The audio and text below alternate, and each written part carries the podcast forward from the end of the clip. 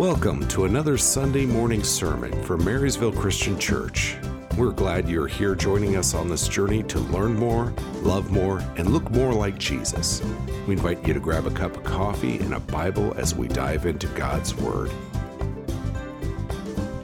One of the reasons why it's a push for us to not give the enemy your seat at the table is because if you invite him to the table, he'll eat your lunch. He's just rude like that. God knows this world can be a scary place. That's why Psalm 23 is so consistently reassuring. Will I have everything I need? Well, like a shepherd, God will provide that. Will there ever be peace in my life, peace in my heart again, so that I can just rest? And like Sandy talked about in her communion meditation, can I wake up restored again instead of filled with dread? Well, He knows what I need most and He leads me toward that. But I'm just so worn out and exhausted. Well, if I trust Him to guide me, then He'll strengthen me and I'll be renewed and refreshed again. In spite of the dark valleys we walk through, we don't have to panic. And when I feel insecure and threatened about the future or maybe even the current present, if I put my trust in Him, that gets put in perspective. I may end up with some bumps and scrapes along the way. I may even be wounded, but He knows how to anoint us in a way that brings us healing again. But what if, despite your best intentions, you realize that you've been deceived? You've taken the bait, like somebody said a few weeks ago. And you've been deceived into giving Satan your seat at the table. Well, God knows we need to get our head on straight. I didn't happen to hear the post game interview with our 19 year old rookie quarterback at Ohio State yesterday. But in his first post game interview, uh, for the first time he'd played in two years, um, CJ Stroud summarized the game this way Well, in the first half, my mind wasn't right. I didn't get to watch the game yesterday, but I heard in the post game interviews uh, apparently, now we need to get our defensive coach's mind right. But the quarterback talked about that first game. It was a nasty game. They played in the rain, and the opponent's all trying to intimidate you and confuse you. They're, they're chasing after you. They want to take you down. You're trying to make snap decisions in two or three seconds, and you've got the pressure of delivering perfectly every single time. And, and on top of that, everyone's watching everything you do. And they're trying to take you down. That's the kind of stuff that gets in your head. And you don't have to be uh, in a stadium filled with 100,000 people. If you're going through grief, it may feel like everyone's watching to see how you're doing. And they're being super analytical of everything that they see or hear. And you feel that pressure to be perfect in your grief recovery, whatever that looks like. And you get worried about, well, what if I'm, I'm, I'm, I'm, taking you know, one step forward but two steps back? And will I ever get past this? Here's how Paul described what it's like in 2 Corinthians chapter 10 verse 3 and 4. He says, Even though we walk in the world, we do not fight in the same way that people of this world do. Our weapons are different than theirs. Our weapons are empowered by God. We destroy every proud idea that argues against the knowledge of God, and we capture every thought just like a prisoner of war, and make it bow in obedience to Christ. Now, whether you're talking about capturing your thoughts as you try to recover from grief, or whether it's realizing I can't take any more news because it's killing me, like a prisoner of war capture every thought and realize when those thoughts are taking you against the knowledge of God. Don't give the enemy your seat at the table because if you do, you'll find that it's easy for your life to spiral out of control. Here's a little bit about how it works. We find ourselves struggling to do the right thing, and when we do, what happens? Because we're always distracted or always tempted or always frustrated about what the right thing is to do, like, I know I need to turn it off and walk away, or I know I shouldn't have snapped like that. James gives you this information. In verse 13, he says, When a person is tempted, they shouldn't say, God's tempting me. Now, if I could twist that or paraphrase it just a little bit, when you find yourselves tempted, you shouldn't blame God. It's not his fault. And he reminds us that God can't be tempted by evil, and he doesn't tempt anyone. And Satan uses those thoughts and those desires against us as he describes in the next verse in James 1:14 by saying this, each person is tempted by their own evil desire. It's not God's evil. That's my own desire that leads me on and drags me away. It's kind of like a recent sermon series, Don't Take the Bait and how it, it was described almost like a fishing lure that entices us. It's something shiny, it's something feathery, it's something that looks like it's something else, like a, a moth or a butterfly on the top of the water line. And then it turns out to be something entirely different. It's not unlike the way temptation works. It promises us something good. It promises us a solution. It promises relief. It promises a way out. It promises justice and even comfort. It even has the ability to promise us strength. And yet, once we bite, we find ourselves constantly chasing and spiraling out of control because Satan continues to appeal to our basic human needs. We all feel the same need to be accepted, to have a sense of value and worth, a sense of satisfaction, a sense of purpose and meaning. And yes, will we ever be happy again? And yet, Satan continues to dangle a lure in front of us, offering us one lie after another about what's going to give us that feeling. And if that's what we get stuck on, life begins to spiral out of control because Satan will often use other people to encourage our bad choices. Why? You've heard the phrase misery loves company. And miserable people typically want those around them to fail as well because that way they don't feel so bad about their own failure. But if you succeed, now you've embarrassed me. If you succeed, now you've made me feel worse about myself and my dumb choices. You see, the truth is, we may need to change our friends. We may need to change the people that we hang around with. And dare I say, we may need to change the TV channel or the radio channel. Especially if they're always rolling out the red carpet to welcome us to do more dumb stuff. Don't give the enemy your seat at the table. Instead, watch what you dwell on. Let me be clear about this. Being tempted is not sin. It happened to Jesus, right? Right after his own baptism, the Spirit of God led him into the wilderness where he was tempted for the next 40 days, a prolonged period of temptation. Do you have those moments in your life when you just think, enough. Get off of me.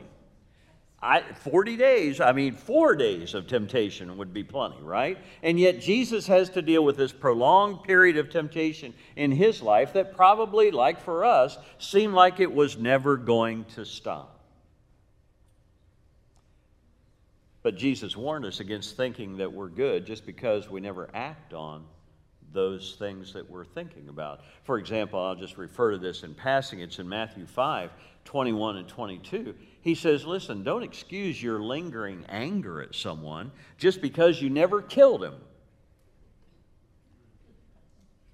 Or a couple verses later in Matthew 5 27 and 28, he says, Don't excuse your lingering lust just because you never actually slept with them. Here's the truth of the matter the longer you dwell on something, the more it changes you. Now, that can be good news, but it can also be bad news. Here's, here's an idea of how you stop the death spiral. It's found in Philippians chapter 4, verse 8. He says it this way whatever is true, whatever is worthy of respect, whatever is just and pure, whatever is lovely or commendable, if something is excellent or praiseworthy, let your mind dwell on these things. Don't miss that last part. You may not be able to control those passing thoughts that go through your mind that honestly kind of surprise you at times and think, what in the world? Where did that come from? You may not be able to control that any more than you can control the bird that flies over your head.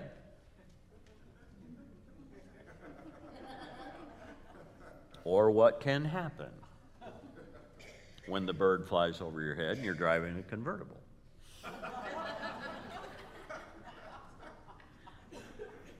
It always cracks me up when Claudia ducks, you know, like that's going to make a difference. I can't control the random things that cross into my head, but I can control that, that will make my life spiral out of control if I start to obsess about that. But I can control whether I obsess about it, right? I can control whether I dwell on that. I can control whether or not I say enough and force myself to think about, to dwell on something else. Because without a deliberate conscious effort, we will focus and obsess on sin's impact in our life.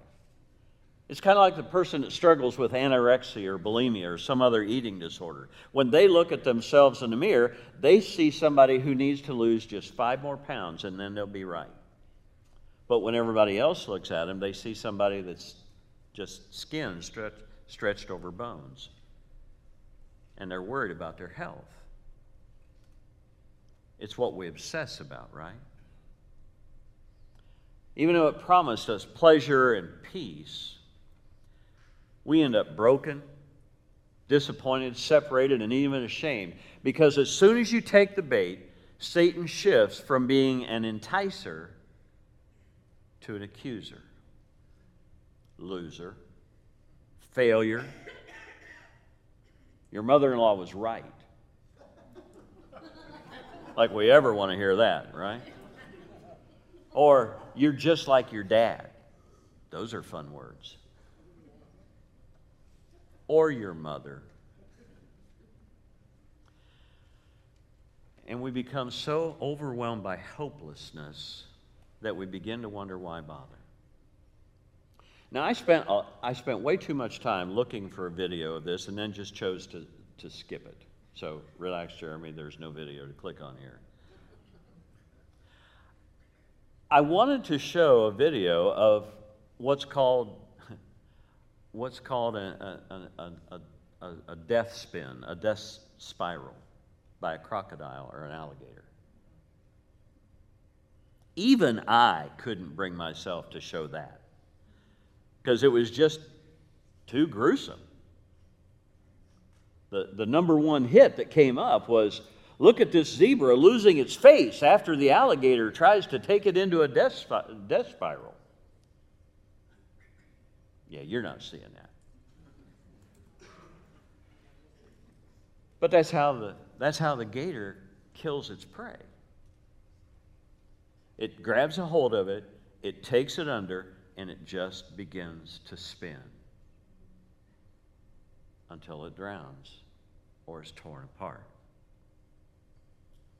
And the same thing happens when we become so obsessed that we don't allow ourselves to think of anything else. And that death spiral of guilt just takes us under and keeps spinning.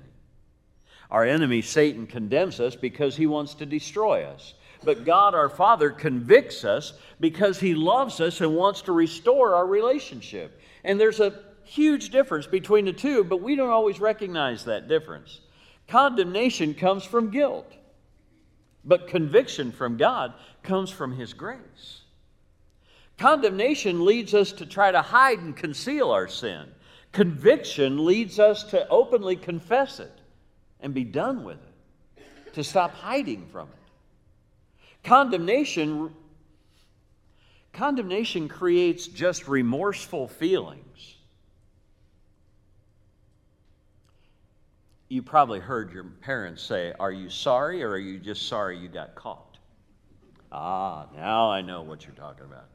Yeah, condemnation just creates remorseful feelings, but conviction creates repentance and a changed direction. Condemnation convinces you, you got to hide this.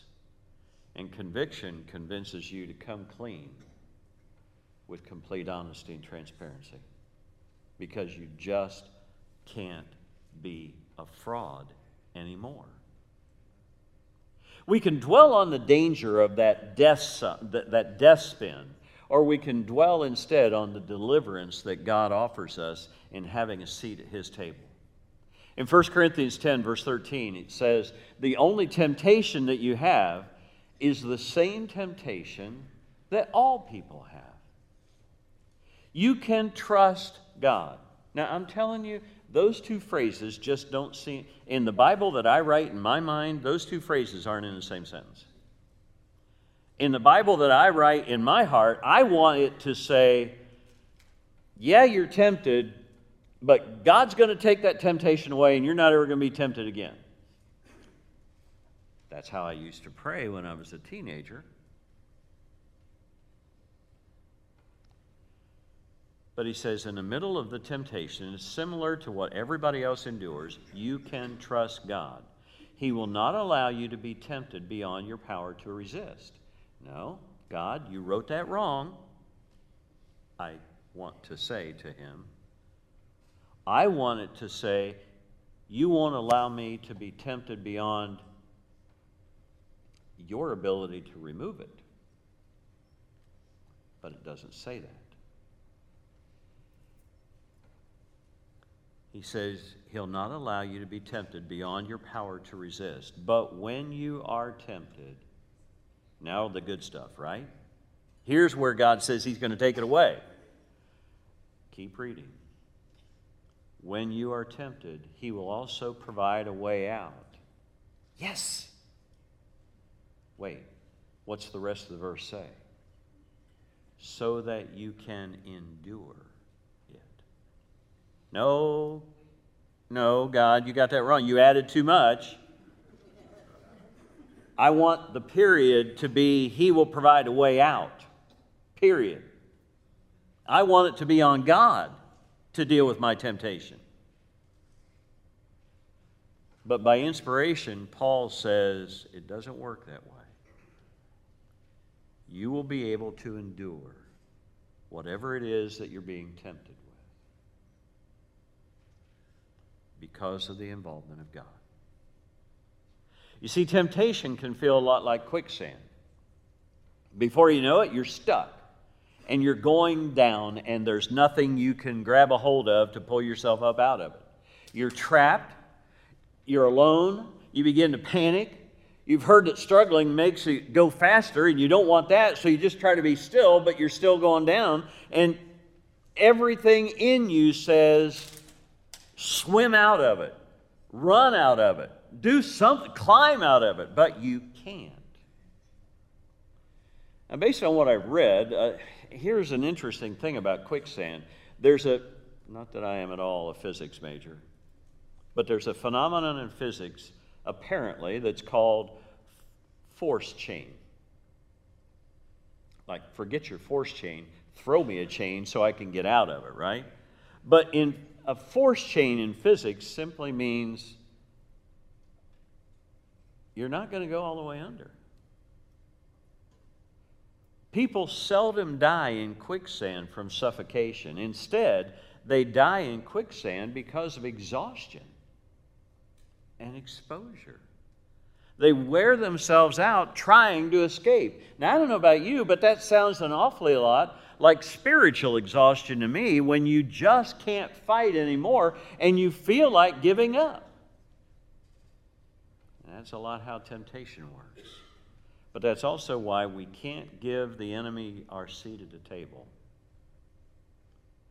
just because we're stuck in quicksand. We belong there. We're there by Christ's deliverance. It's because of Christ that we have a seat at the table. Now, in the meantime, kind of like being quarterback with 100,000 people and the game's not going well, even though you've got over 600 yards of rushing.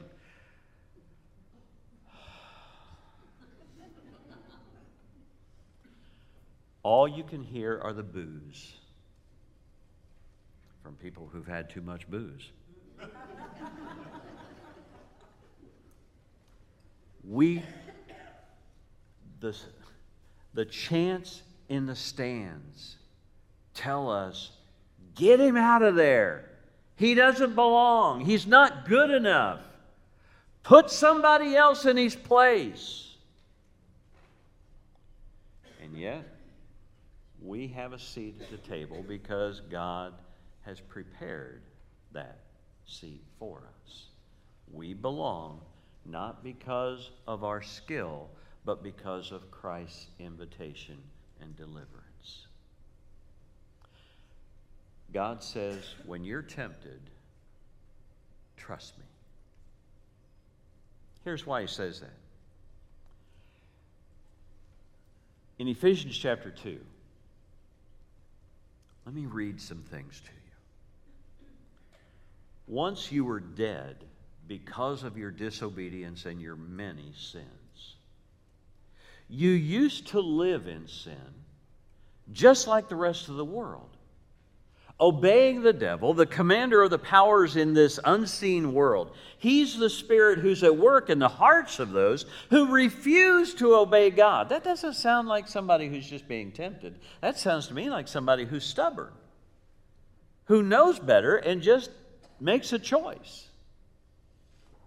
And then he says, Yeah, all of us used to live that way because we followed that passionate desire and the inclination of our sinful nature. By our very nature, we were subject to God's anger just like everyone else. And in verse 4 of Ephesians 2, he says, But God is so rich in mercy and he loved us so much that even though we were dead because of our sins, he gave us life when he raised Christ from the dead. It's only by God's grace that you've been saved.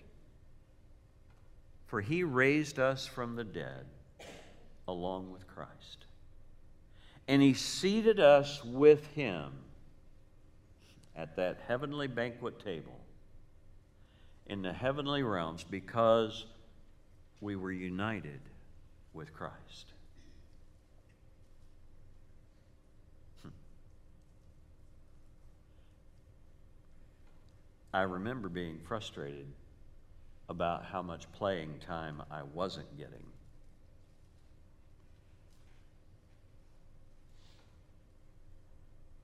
and how much more playing time others were getting because the coach knew their dad.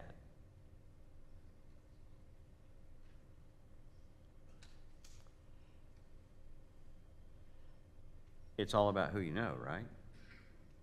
Not just in sports, but in other aspects of life too. And here he says, Who do you know? You're not at the table because of what you are owed. You're at the table because you're one with Christ. So, verse 7 God can point to us in all future ages as an example of His incredible wealth of grace and His kindness toward us, as shown in all that He's done for us who are united with Christ. Verse 8 For by Christ you've been saved through faith. And this is not your own doing, it's the gift of God. Not a result of our works, so that anyone would boast, for we're his workmanship, created in Christ for good works, which God prepared beforehand that we should walk in them. You see, we may be guilty, but it's by the grace of God that we have a seat with Christ. We may not deserve to be there. There may be others who are more deserving than us, but no one deserves to be there except that they're invited by Christ. Life can spiral out of control when you start to listen to the booze. Listen to the truth according to God. In Romans 6, he says, So do you think that we should, continuing to, should continue sinning so that God may give us more and more of his grace? Of course not. Our old sinful life has ended, it's dead. So, how can we continue living in sin? Did you forget that all of us were united with Christ when we were baptized? It was in our baptism that we shared in his death. So, when we were baptized, we were buried with Christ and took part in his death. And just as Christ was raised from the dead by the power of the Father, so we now live a new life. When people go down into the steps of, of our baptistry, it ironically looks like a coffin because, well, it kind of spiritually is. That's what happens when you're dead. You go into a coffin. But the good news is you don't stay in the coffin because spiritually you don't stay dead in your sin. We're washed from our sins and we come up out of the water. And just like we come up out of the water, he says we come up to live a new life. If we've been buried, if we've been united with him in death like this, we'll certainly also be united with him like this in his resurrection. Verse 6 we know that our old life was crucified with him, dead and buried. This happened so that our sinful self would have no power over us. Think temptation. Think what you obsess about. Think what you dwell on. And he says, that has no more power over us. We're no longer slaves to it because anyone who's died has been set free from sin's control. Now, if we died with Christ, we believe that we'll also live with him, he says. For we know that since Christ was raised from the dead, he can't die again. Death has no power over him now because when Christ died, he died to defeat the power of sin. He died to sin once for all. The new life that he lives is lived for God. And then he says in verse 11, in that same way, count yourselves dead to the power of sin, but alive to God the God that gives you the ability to endure when you're tempted. The God that gives you life gives you life, and in that new life gives you the ability to stop dwelling on the wrong things and start dwelling on the right things. You must not be ruled by your evil desires. Don't use your body to do evil, but offer yourselves to God as people who've died and now live. Offer yourselves to God to be used for doing good. In verse 14, he summarizes it here in Romans 6 by saying this Sin will no longer be your master. You now live under God's grace. That's why Paul tells the Christians in a place called Galatia, in Galatians 2, verse 20, my old self has been crucified with Christ. It's no longer I who live, but Christ lives in me. And now I live my life by putting my trust in the Son of God who loved me and gave himself for me. That's why I have a place at the table.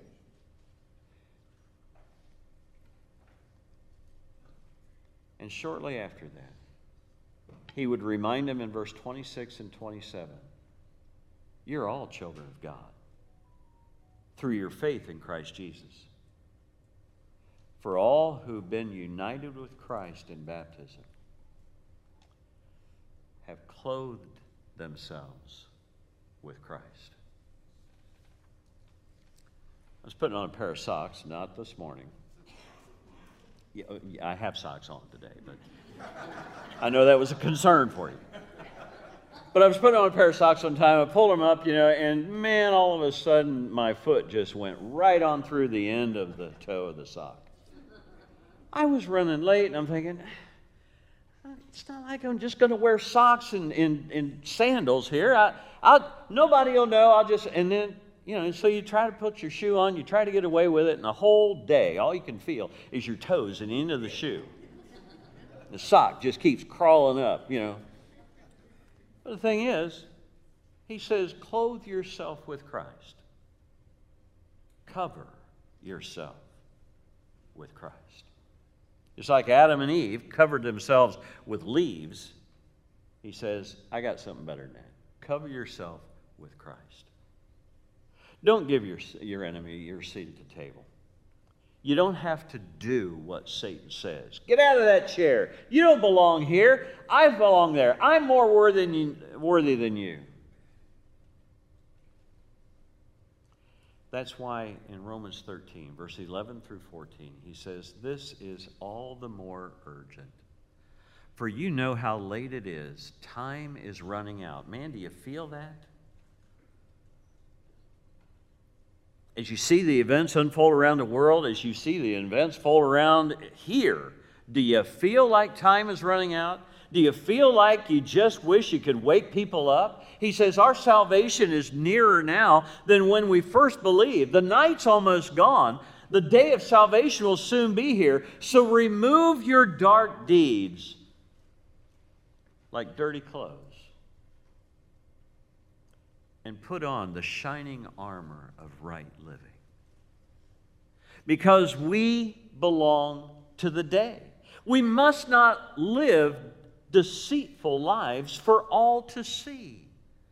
Don't participate in the darkness of wild parties and drunkenness or sexual sin or any kind of other immoral or immoral behavior. We should not cause arguments or trouble or be jealous. Instead, just put on the Lord Jesus Christ and make no provision to gratify the desire of your sinful nature. remove your dark deeds. Life can spiral out of control because of the choices that we make. How do you overcome temptation? You change what you're focused on. The answer of that is found in Hebrews chapter 12, verse 1 and 2. Throw off everything that hinders you. That sounds like something that's under my control not God's. And the sin that so easily entangles you. And let us run with perseverance the race that's marked out for us. How do you do that? Verse 2 keeping our eyes fixed on Jesus. He's the author and perfecter, the pioneer and perfecter, if you will, of faith. He did not give up when he had to suffer shame and die on a cross. He knew the joy that would be his later, and now he has taken his seat at the right hand of God's throne. And that same offer is ours. Here's the seat at the table that I prepared for you. Don't give up your seat at the table. Focus on Jesus instead of your temptation. You see, God's message is more than just don't sin. He wants to hear, or He wants us, He wants us to hear Him say, focus on me. David, want you in the praise team join me back up on stage.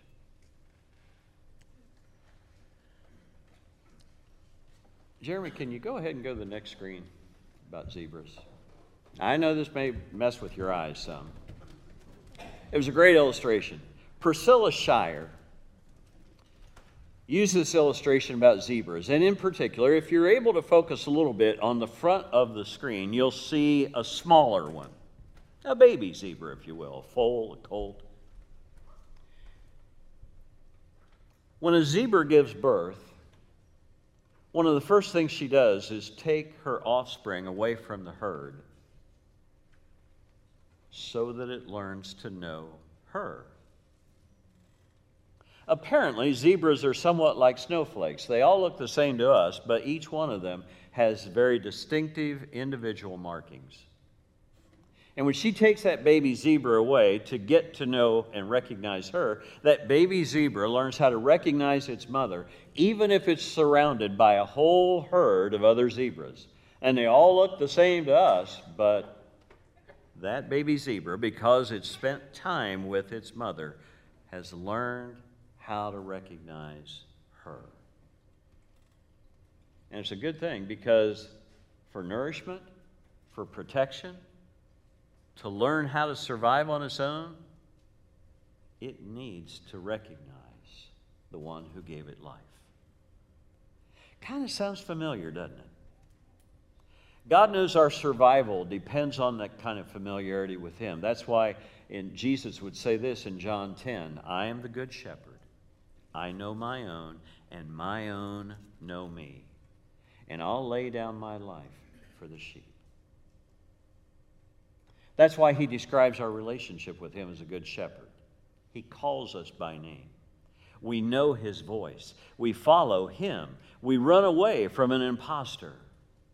Let me encourage you don't give away your seat at the table. Know the one who gives you life.